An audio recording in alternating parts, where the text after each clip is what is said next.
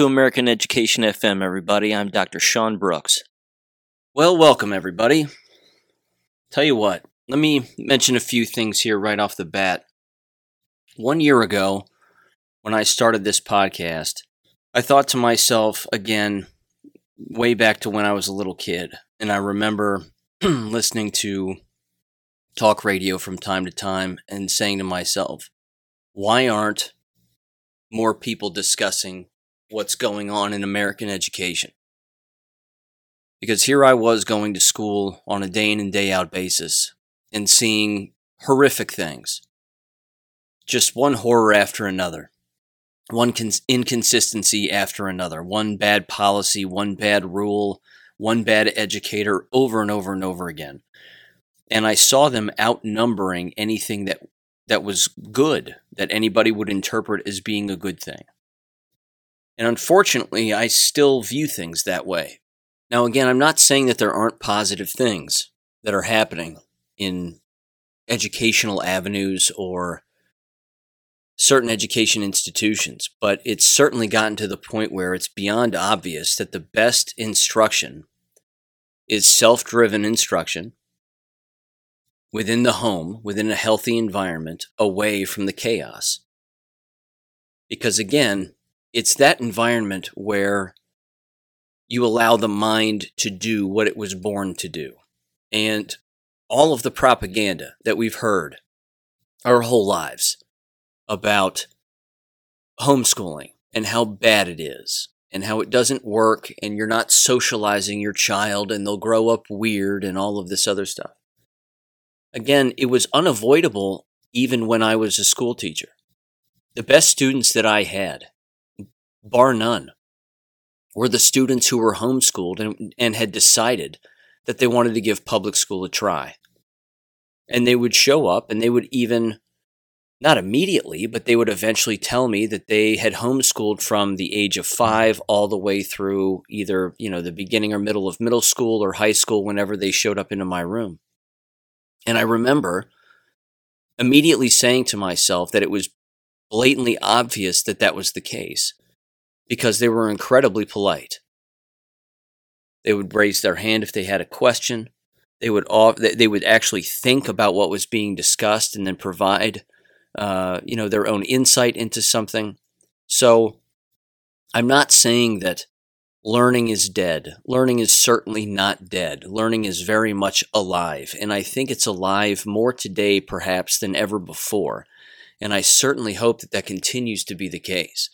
Because again, in the coming months here, I think people are going to start learning even more, more than they could possibly imagine. And I think that everybody is eventually going to have to just shift back to a more simple way of doing things. And if that means less of everything within one's life, even as horrific as that might be, I think it's going to be worth it in the long run, in particular for potential future generations. So, again, I started the podcast because I knew also that you all listening had something to say. And that many of us, myself included, and, and I would assume you included as well, were, were basically saying, we can't be the only ones out there that are that are hearing this. And we can't be the only ones out that out there that are experiencing what we're experiencing. There have to be other people out there who have experienced these things and seen these things and are equally as outraged as we are. And i can tell you firsthand again that we are not alone here. We are certainly all in this together not from that covid propaganda line nonsense but you know what i mean. We're we're all you know we are uh, we, we are together in this battle here and it, and it's a battle that has to be won and it's a battle that has to just continue until we win. But we also have to win on an individual level as best we can too. So today is the first uh, one year anniversary of this podcast it's flown by it um it seems like just yesterday when i started this to be honest and uh, yeah, I'm to keep going. I'm just to keep going with this because I enjoy it. And when it comes naturally to you and you enjoy it, you shouldn't put it down unless somebody tells you to put it down. And fortunately, in doing this, no one's telling me to put it down. because there's no boss here but me. And I love listening to all of you and reading your emails and answering your emails and communicating with you on Gab and having a uh, just an excellent intellectual back and forth about what's going on around the country, in particular from an education standpoint, political standpoint, whatever it may be. So I want to keep this going. Um, I also want to say this too. I want to thank all of the individuals again who have who have listened and are listening, all of those who have emailed, and those that have made donations as well. I got a nice donation just the other day. They know who they are. Um, but thank you for that, and I appreciate it. And the donations are appreciated because again, I'd like to keep this going. So I just want to make people aware that for some reason the SubscribeStar account isn't working I, don't know why they're delaying any of that, but either way, there is a PayPal account there on my website, American Education FM. If you're interested in making a donation and you can afford it, I would greatly appreciate it. Uh, and the same is true with Patreon. If you just want to make a small monthly donation of five or ten dollars and toss that on every month, that's that's great too. But I'm interested in keeping, uh, you know, c- continuing with this and uh, I want to continue to provide information to you that I think is valuable. And more importantly, even too, I want to provide information that, again, you think is valuable. So, as I've said in the past, if there are things out there that you want me to bring up on this because you think it either needs a bigger voice or it, you know, a bigger megaphone of, of sorts, then by all means, send it to me. Email it to me and I can I can read it on the podcast. Just let me know that you want me to read it on the podcast. And again, if anybody listening to this wants to be on and has information that they want to share or a story that they want to tell, please. That's part of this too. Because again, this is one of those things in the field of education that just doesn't exist. You know, you hear about these different talking heads on television sort of haphazardly covering an education subject when they themselves haven't been in education. And I'm not saying that, excuse me, that a person needs to be in the field of education in order to understand the ins and outs. They really don't. They certainly have to pay attention to it. And yes, having done it and having been in it from top to bottom, inside and out, good, bad, and ugly, um, it certainly lends itself a certain perspective, to say the least. But everybody has something to say because this is one of those subjects that we've all experienced. And I just remember as a young person wishing that there was a radio show that would have people on it to talk about what was going on within their local school and to have but but you know not filtered not this filtered well you know things could be better and i sure hope that things turn around tomorrow and all of this other sort of watered down nonsense we have to grab the bull by the horns here, twist it around the neck, and drag it to the ground. And uh, I had always longed for something like that on the radio. And sure enough, here I am now doing this. And um, yeah, it's been an absolute pleasure to do it for a year. I hope it continues in the future. I hope uh, the episodes continue to be informative for people who view it as being informative. And that's about all I have to say which is taken about eight plus minutes, but thank you. That's essentially what I'm saying. I'm saying thank you. So I hope you keep listening. I hope you share it wherever you can. Tell complete strangers about it if you want. Go for it. Um, so there you go. So, with all of that said, let's dive in here. First of all, I have a new Substack article up on the American Classroom Substack. Um, it's titled The COVID Lie Connections. So please check that out. I've got, there's probably six or seven um, major bullet points within that article that sort of highlights some of the more bold faced lies that are taking place and how they're connected. And as you might imagine, it's all about money. It's all connected through money. And that's why everything is taking place right now the way that it's taking place. It's not just to destroy people's lives, but it's so that the people at the top continue to get paid. Now, with that said, there's a local thing I'd like to bring up here that was tossed my way again by an individual who is going to go unnamed, but they know who they are and they contribute to um, the podcast. And then I want to get into this uh, Attorney General Merrick Garland letter. And I don't want to spend too much time on that because it really is rather obvious at face value at this point, at least to me, as to what's going on with it. But he's a tyrant, and I'm going to get into his recent letter that was publicized uh, just a couple of days ago because it's worth mentioning again because it really has more to do with the First Amendment and protecting the evil while stepping on the innocent, even though in his letter it's it's twisted the other way. So first of all, with this local issue, as you may be aware, I live in the same town as where Miami University is. And Miami University, again, back in the day, to provide a little bit of history, it started in 1802, and at least two or three United States presidents um, attended this university, James Garfield, I think, being one of them, and William McGuffey, the author of the McGuffey Readers, also lived here and I believe taught here, if I'm not mistaken.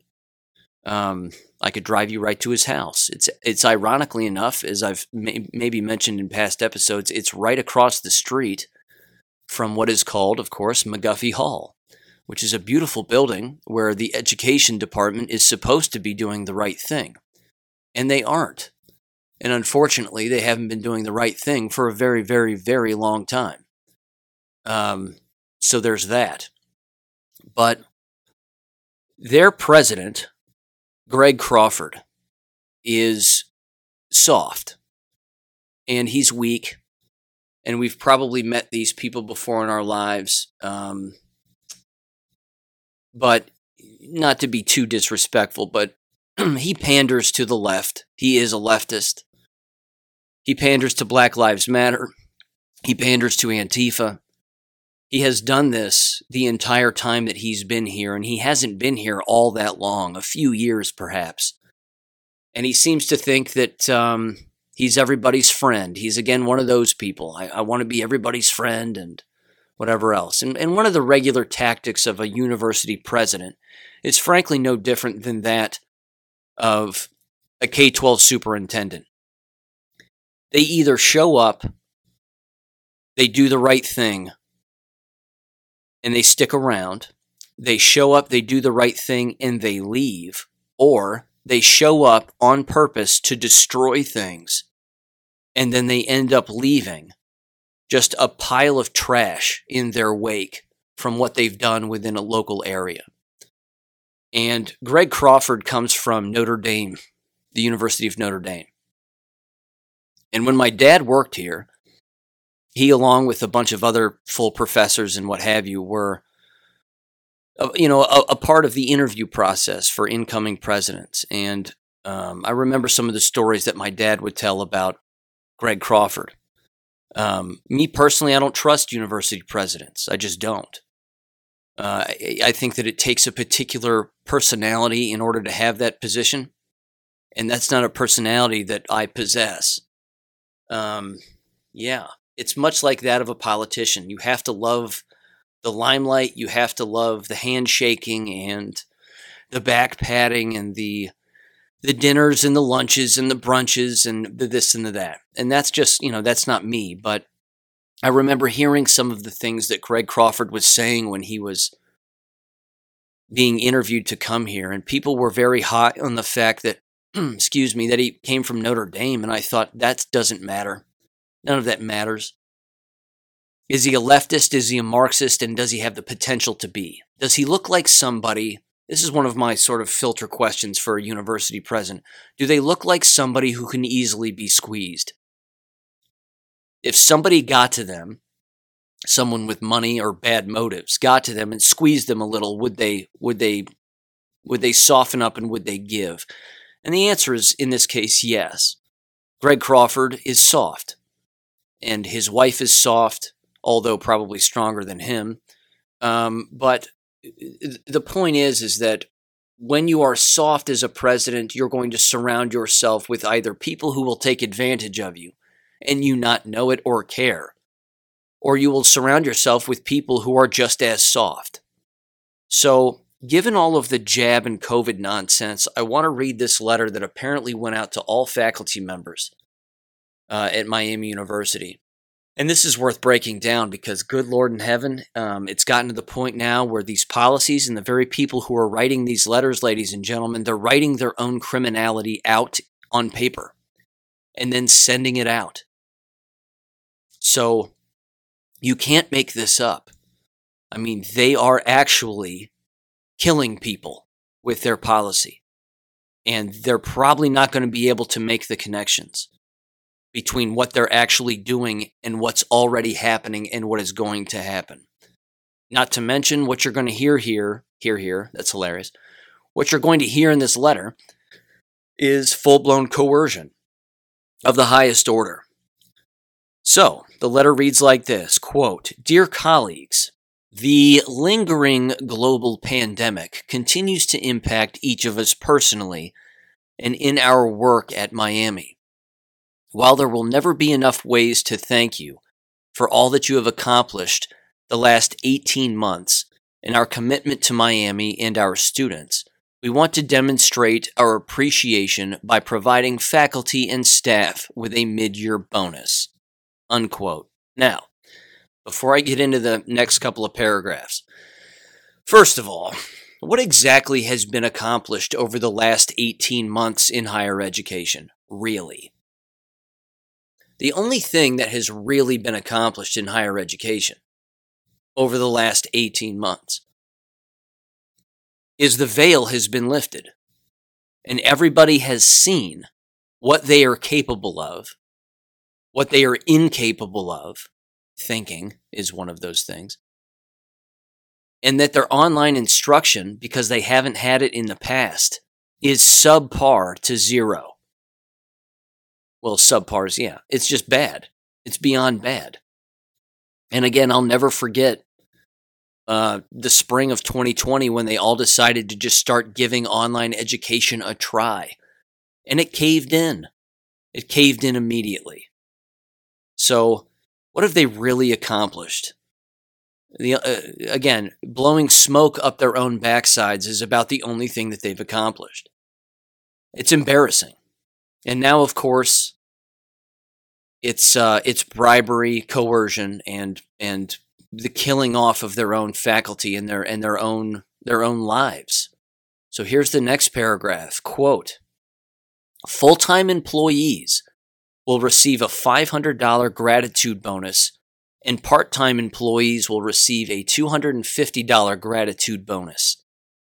This payment will be provided to all faculty and staff, classified and unclassified, who were employed on September 1st, 2021, and are still employed on January 5th, 15th, 2022.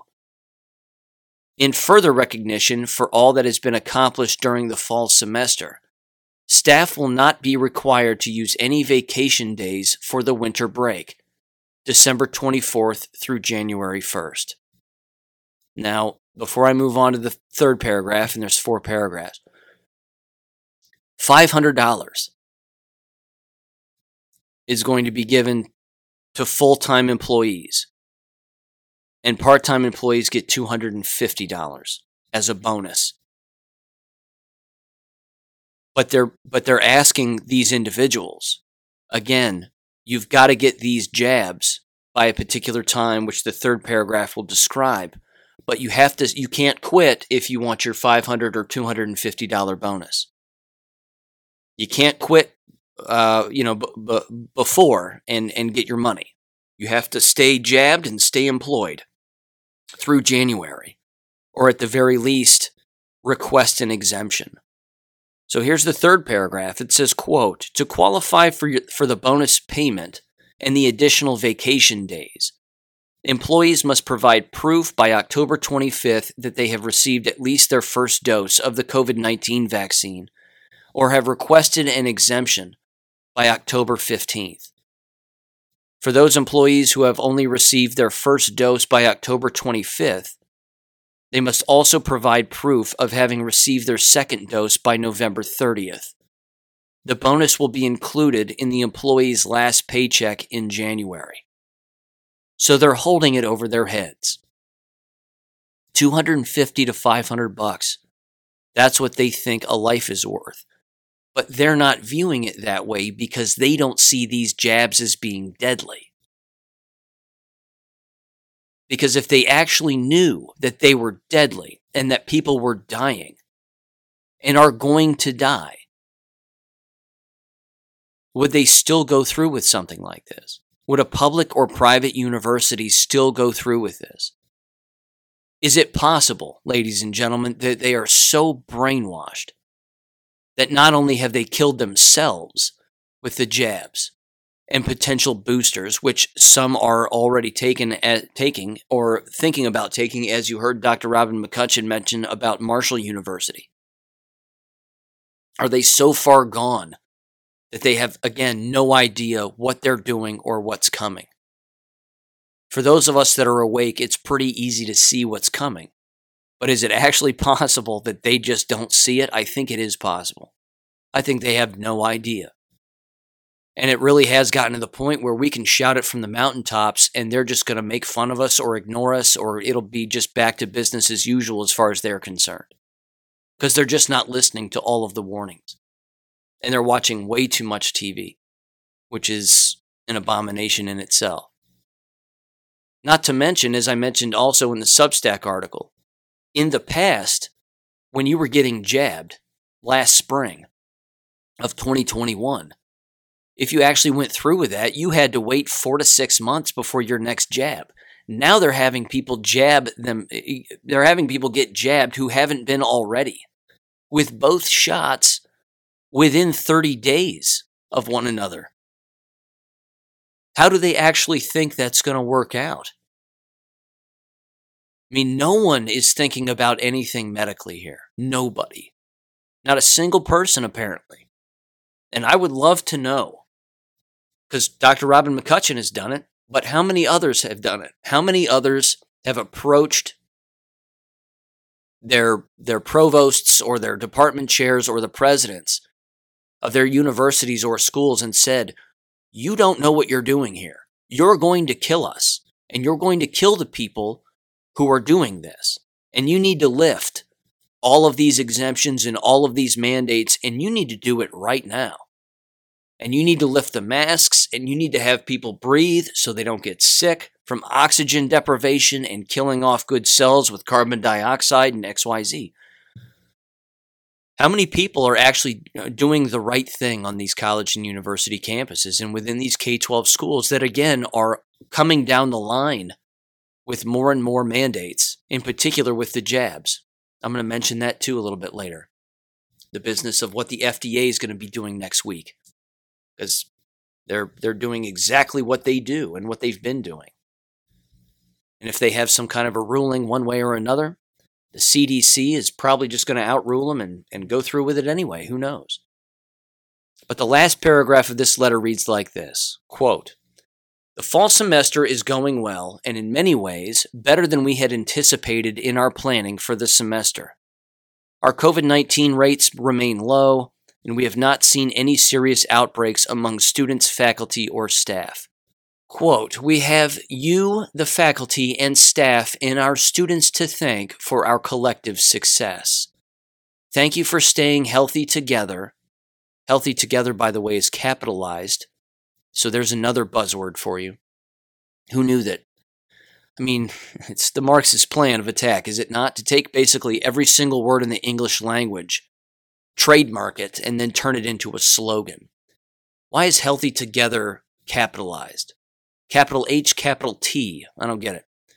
I mean, I get it, but you know. Staying healthy together by wearing masks and practicing the recommended safety protocols. We are grateful every day for the dedication and support you provide to our students and each other. Love and honor, Greg. Unquote. So there you go. $500 and $250 is what they think a life is worth for someone who works at Miami University. If you're a professor or a faculty member, you get 500 for being jabbed. If you're a street sweeper or you clean the toilets, you get 250 bucks. Nothing divisive about that. Not to mention, it's all for a deadly poison.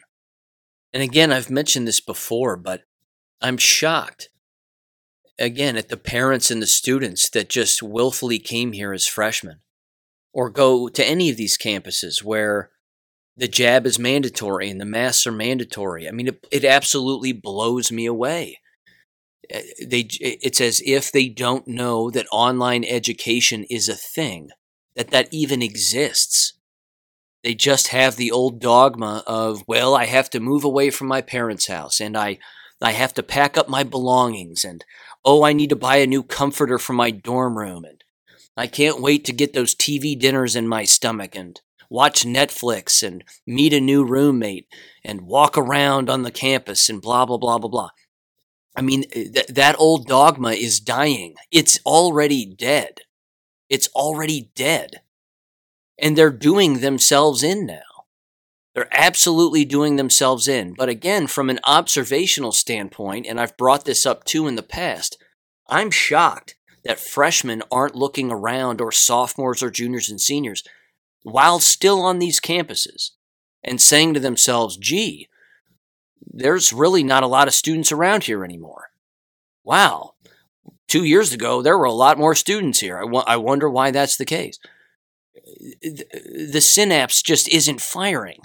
They're, they're not making the basic visual observation that the numbers are low on purpose, and there's a reason for that.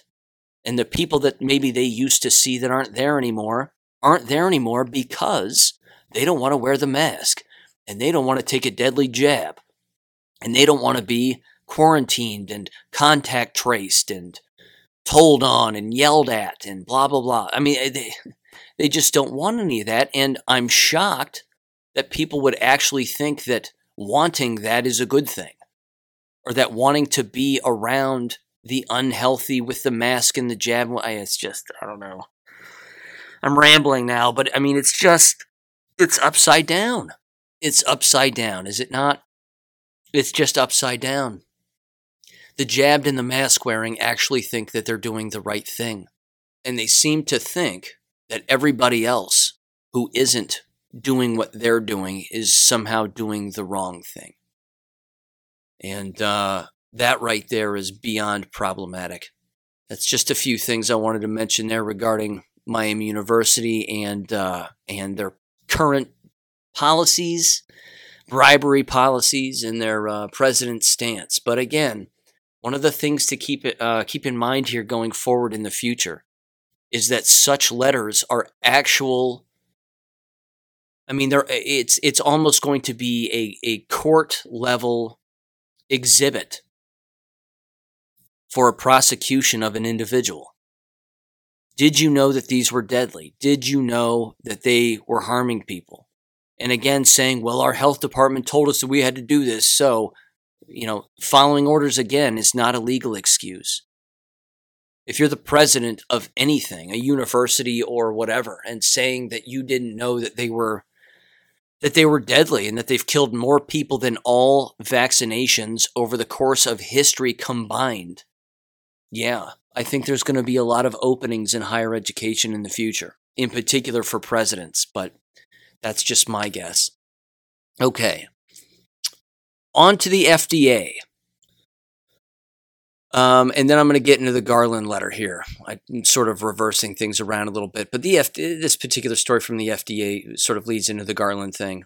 Um, the Food and Drug Administration is at the end of next week is going to hold another advisory committee meeting, and it says to discuss emergency use authorization for booster doses and COVID 19 vaccines for younger children. Now, specifically, this is going to have to do with COVID 19 vaccine boosters for Johnson & Johnson and Moderna. And as you might expect in this FDA article, which I'm not going to read, they're sort of touting themselves and patting themselves on the back a little bit. Uh, it also says this the FDA anticipates receiving a request from Pfizer to amend its emergency use authorization to allow the use of its COVID 19 vaccine in children 5 through 11 years of age. In anticipation of the request, the FDA is moving forward with scheduling an advisory committee meeting on October 26th to inform the agency's decision making. Again, they're coming after the kids now with a full blown FDA approved Pfizer jab for kids 5 through 11. I've said this before. If you jab them, you will sterilize them, if not kill them. One or both will happen before the other, clearly. But that's it. Um, that's going to be the end of next week. I'm sure there will be another sort of PowerPoint presentation that the FDA puts out uh, with audio, potentially, you know, with, with doctors talking over top of it. But if it if, if anything occurs just like it did the last time, the CDC director is going to override them, slap on some emergency use authorization, and they're going to have children from aged 5 to 11 be able to take this because their psychopathic parents don't know what's going on. And they're jabbed to the bone anyway. And they're going to start jabbing their kids. Uh, i don't see this as getting better. I just don't unless there are nothing but saline solutions in all of these jabs upcoming and i find that, i find that hard to believe I, I just i find that to be next to impossible not to be a downer again but you know i just don't i don't i don't think I don't think they're going to do that. I think that the real juice is going to be in the actual shots. And uh, even though it might be divided up a little bit, which again, that kind of brings up another thing, which I wasn't going to mention, but I might as well. I came across this, it's not anonymous, but it was a post that was on vac- uh, COVID vaccine injuries on Telegram. And it essentially said that Spanish researchers had studied the Pfizer jab and the ingredients of a Pfizer jab and they didn't find any mRNA in it whatsoever. They said 99% of it was um, uh, graphene oxide. So again, I, I said it on Gab false equivalency. Which is it? Because it can't be both. I've seen documents that say that it's that the vast majority of the Pfizer jabs and all the jabs is messenger RNA. But then at the exact same time, they say, no, there's no, now apparently, according to this rather innocuous post, they're saying, well, um, there's no messenger RNA in it. It's, it's graphene oxide, which is bad enough, I might add. That's enough to hijack the cell and cause um, a T cell explosion in the body, which creates autoimmune conditions and then ultimately death. So it's not like one is better than the other per se, but I, I don't know. It's it's it could be purposeful disinformation. It's hard to know, but um, a lot of that's out there as we might expect. And yeah, I don't, I don't even see the purposeful disinformation getting any better either. It's just something we have to pay attention to. And again, I'll, I'll keep bringing it up as you know as as soon as it sort of crosses my radar. Okay, Merrick Garland. a little background on him, if you're unaware. Um, he sat on the D.C. Circuit Court Barack Obama tried to get him to be a Supreme Court justice the last year that Barack Obama was in office, um, albeit falsely in office because he wasn't born here. Um, what else? Merrick Garland, as as a result of sitting on the D.C. Circuit Court, overheard the Michael Flynn case um, a while back when Sidney Powell was um, defending Mike Flynn, General Mike Flynn. And I listened in on some of those court hearings. And I have to tell you, you can almost immediately figure out which judge is ethical and which one is not. And it's pretty evident that regardless of the position that he has, he's he's not ethical. He is blackmailed because most are blackmailed. He certainly has the face of somebody who's been blackmailed. Um and uh yeah, so I'm just going to read the beginning of this particular letter here, and it has to do again with essentially encouraging individuals to not yell in K 12 school board meetings, is, is basically what it says. You can't threaten elected officials and you can't threaten government officials and blah, blah, blah. So the hypocrisy, of course, knows absolutely no bounds here. Um, but before I read it, I'm just gonna I'm just gonna interpret it pretty straightforward. This has to do again with all of our First Amendment rights. It doesn't really have anything to do with school boards and, and yelling at school board members. That's not really what this is about. This is about continuing to draw the divisive lines between the Marxists and the freedom fighters. Those that want to be independent and free and those that want to control. That's it. That's it. It cuts it, it cuts the Marxists more slack. It allows the school board members to basically make up anything they want from a safety standpoint. So they can now say to themselves, well, we don't want to have a, a, public meeting because we're quote unquote fearful of what might get said or fearful of what might happen to us. And all that does is, is it allows them to then take their meeting behind closed doors, video recorded on a Zoom call, and then posted on the internet after the fact. And then people get to respond online or send them letters that they won't answer or won't respond to. And then they'll just move forward with their own Marxist policies, you know, going forward. So it just cuts them more excuses to make more excuses for their own Marxist behavior. That's all it really does. Now, with that said, and this is important, and I have kind of brought this up in the past, but it certainly bears repeating in this context. If he's implying that the FBI needs to get involved with individuals that make threats towards school board members or that school board members are allowed to now file complaints against particular people for saying particular things at school board at school board meetings or even in emails or whatever. Ladies and gentlemen, the FBI does not have jurisdiction in local areas. Having had family members who have, who have communicated with local police, that is not the case. If the FBI shows up in your town or city and they knock on your door, they have to tell the county sheriff, the sheriff's office, and the local police department where you live and let them know what you're what they're doing, what you have allegedly done. And then a decision gets made there as to whether or not your door gets knocked on or not. Now, fortunately, and I don't know the man, but you'll you'll probably recognize him once I mention his name or at least narrow it down to the location here. In Butler County, Ohio, our sheriff is Sheriff Richard Jones. And Richard Jones is a mustache wearing, cowboy hat wearing, no nonsense, straightforward kind of guy. Um, he's openly said he's not arresting people for masks. He said that very early and a long time ago. He's been on Fox News numerous times. He's consistently on Bill Cunningham's radio show in Cincinnati. Um, I too have been on Bill Cunningham's radio show, oddly enough, a long time ago.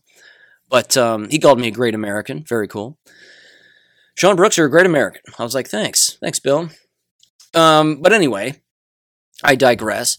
The point is, is that the FBI cannot come around unless they have local law enforcement permission. If the F, if you were to say something online or or, or say something um, in person or at one of these school board meetings, and all of a sudden the FBI shows up to your door, it doesn't mean that the FBI is following the law. Chances are they haven't. Chances are they've blown right past um, the county sheriff, they've blown right past your town or city police, and they've just decided to intimidate you. I would recommend you not say a single word. If ask them to identify themselves, and when they do, close the door. Don't don't deny anything, but don't accept anything either. If they say, "Are you the Sean Brooks who said this?" just close the door, lock the door, and then, according to local police where I live, they've openly stated call the police, call us, and then call the sheriff's department and let them know. And there you go. There are, you know, one of the cool things about police departments is they don't get along with each other all of the time. City police don't get along always with township police and vice versa. They don't always get along with the sheriff's department. Sheriff's department doesn't always get along with local. But one of the things that does sometimes happen is they all hate the feds.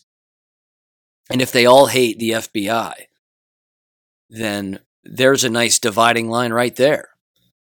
Um, so that's my two cents on that. So let me read this letter very quickly and at least the front page here, the first page that's available. I, I, certainly don't want to read any more past this because I've pretty much just interpreted it, but at least you'll hear his particular approach. Because again, this has to do with schools partnering with the federal government and federal uh, law enforcement to basically, you know, protect school board members, teachers, and staff. Because remember, they're the innocent ones in all of this child abuse. I'm being sarcastic, of course. Okay, quote.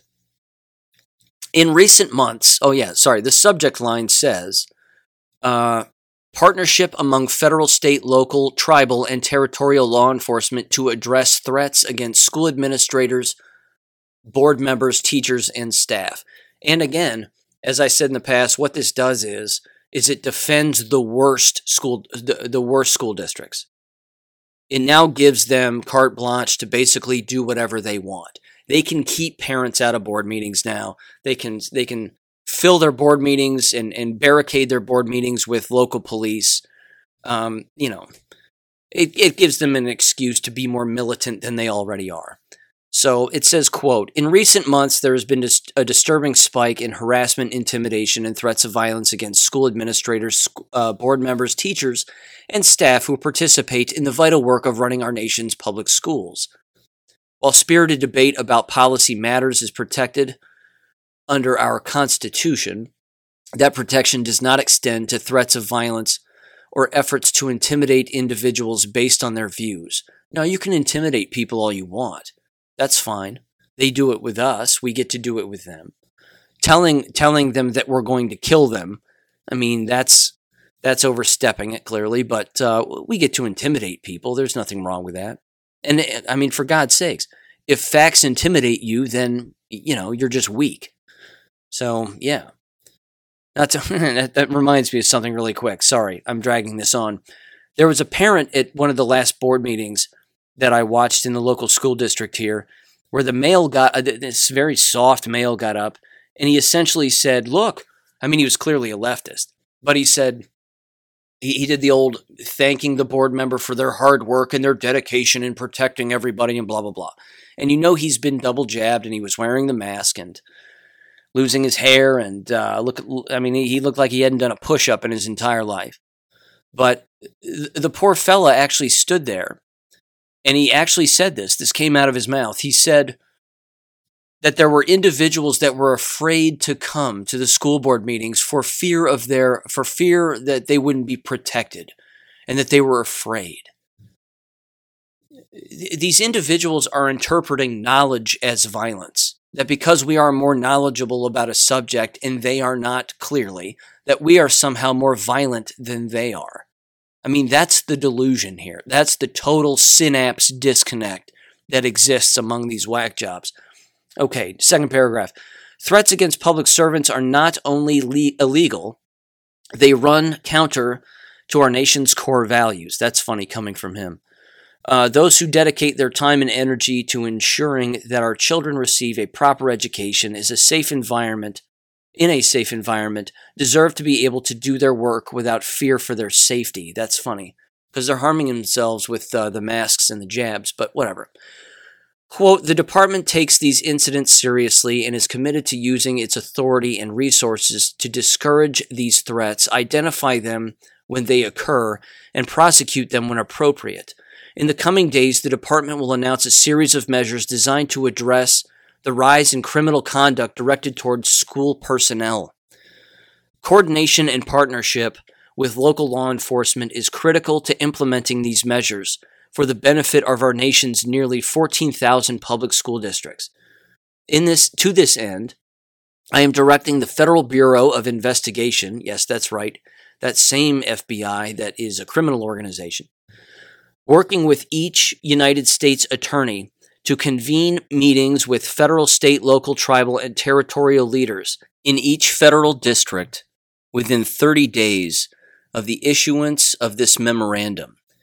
These meetings will facilitate the discussion of strategies for addressing threats against school administrators, uh, school administrators, board members, teachers, and staff, and will open dedicated lines of communication for threat reporting, assessment, and response. The department is steadfast in its commitment to protect all people in the United States from violence, threats of violence, and other forms of intimidation and harassment. Unquote. Uh, the, I mean, the document is absurd. It's beyond absurd. So, first of all, I say this regarding myself come and take it. It's that simple. Come and take it. I'm going to keep talking. I'm going to keep saying the things that I want to say, and the FBI and Merrick Garland can stick it as far as I'm concerned. They can stick it. So they're not the ones that get to dictate or erode the First Amendment while while referencing it in this same in this same little uh, memorandum. Uh, this just won't stand. They can knock on my door all they want. They can knock on anybody's door all they want. They're not going to get away with it. They're just not going to get away with it. We get to say what we want to say. Are we running around threatening to kill people? No, we're not. The only people doing that are the left. That's what the left is doing. And again, if people want to say what they want to say, well, they get to say what they want to say. But they don't get to break the law. No one gets to break the law. And again, this is one of the reasons why these school board meetings are have have jumped the shark. They've jumped the shark because again, you've got masked individuals showing up to these school board meetings wearing masks again, um, and demanding that people stop wearing masks. That's one of many hypocritical things that's occurring within these meetings. If I was to show up now at a school board meeting, I wouldn't show up with a mask. If somebody were to stop me, one of the board members, and say, Sir, you're not wearing a mask, I would tell them the same thing. I even made a meme about it. Um, I would look at them, and the first words out of my mouth would be, I have a medical condition, which is why I'm not wearing a mask. My medical condition is intelligence. It's chronic and it's terminal. And then I would just get into right what I was going to get into saying how they're robbing everybody and they're receiving tens of millions of dollars to abuse children and mass children. I mean, this right here again proves the uh, the the lawless state that we have and the lawless country that we have here. And it is lawless. There are no laws anymore. But they're all crumbling now. The, we, we are we are actually living through the apocalypse. We're watching everything crumble and be revealed all at the exact same time. Because with every brick that is removed, a ray of sunshine is shining through that wall, and we can see what's actually on the other side. We can't put it all together yet. We can't put all the pieces together and see everything crystal clear as to what's on the other side of the wall. Again, we know that God wins in this situation, but um, every single time that they try to throw one of their own bricks at us from their own wall that they've constructed. All it's doing is destroying their own wall. And I love it. So, yeah, Merrick Garland, uh, take your blackmailed rear end, get back into your office, and write another memo. Go ahead, do it. Write more TPS reports and see what we think about it. Because we're just going to bring them up from time to time we're going to see them and interpret them for what they really are, which is a destruction and total erosion of the Constitution of the United States. And you think you can take it away from us, and well, you can't. So good luck with all that and whatever it is you think you're going to do. Because most sheriffs who are worth their salt are going to tell the feds to go pound sand. They're just going to tell them, get out of here. Well, we have to do this and we have to tell you about this, and this is just what has to be done, and this is just what is. Eh, get out of here. Sheriff Jones is just going to look at him, God willing, and he's just going to say, beat it, get out of here. Time will tell on that, of course, but um, yeah. So, with all of that said, again, I'd like to thank everybody for listening here, jumping on and finding this podcast. Again, I recommend spreading it wherever you can, and I hope you continue to listen and, yeah, support the podcast any way you can. Um, I would like to wrap this up by doing something I did when I first started this podcast, and I'd like to read Matthew 18 1 through 14. Happens to be one of my favorite passages, so bear with me here. And King James Version, here we go. It says, quote, At the same time came the disciples unto Jesus, saying, Who is the greatest in the kingdom of heaven? And Jesus called a little child unto him, and set him in the midst of them, and said, Verily I say unto you, except ye be converted, and become as little children, ye shall not enter into the kingdom of heaven. Whosoever therefore shall humble himself as this little child, the same is greatest in the kingdom of heaven. And whoso shall receive one such little child in my name receiveth me. But whoso shall offend one of these little ones which believe in me, it were better for him that a millstone were hanged about his neck, and that he were drowned in the depths of the sea. Woe unto the world because of offenses! For it must needs be that offences come, but woe to that man by whom the offence cometh. Wherefore, if thy hand or thy foot offend thee, cut them off and cast them from thee. It is better for thee to enter into life halt or maimed, rather than having two hands or two feet to be cast into everlasting fire. And if thine eye offend thee, pluck it out and cast it from thee. It is better for thee to enter into life with one eye, rather than having two eyes to be cast into hellfire. Take heed that ye despite not one of these little ones. For I say unto you that in heaven their angels do always behold the face of my Father which is in heaven. For the Son of Man is come to save that which was lost. How think ye, if a man have a hundred sheep, and one of them be gone astray? Doth he not leave the ninety and nine, and goeth into the mountains, and seeketh that which is gone astray? And if so, be that he find it. Verily I say unto you, he rejoiceth more of that sheep than of the ninety and nine which not went astray. Even so, it is not the will of your Father which is in heaven that one of these little ones should perish. And that right there, ladies and gentlemen, I think summarizes why we don't stop and why we aren't quitting. That's why we have to continue to wake people up, whether they want to hear it or not. And that's why, again, we feel compelled to continue to help people who are not awake yet. Even if they don't figure it out, we won't be blamed for not trying. And we certainly have a lot of people to protect. And I highly recommend that we keep doing that as much as we possibly can. So, with that said, again, thank you for listening, and I'll catch you on Friday. Thank you for listening to American Education FM. Make sure and check out AmericanEducationFM.com for more information. Take care and God bless.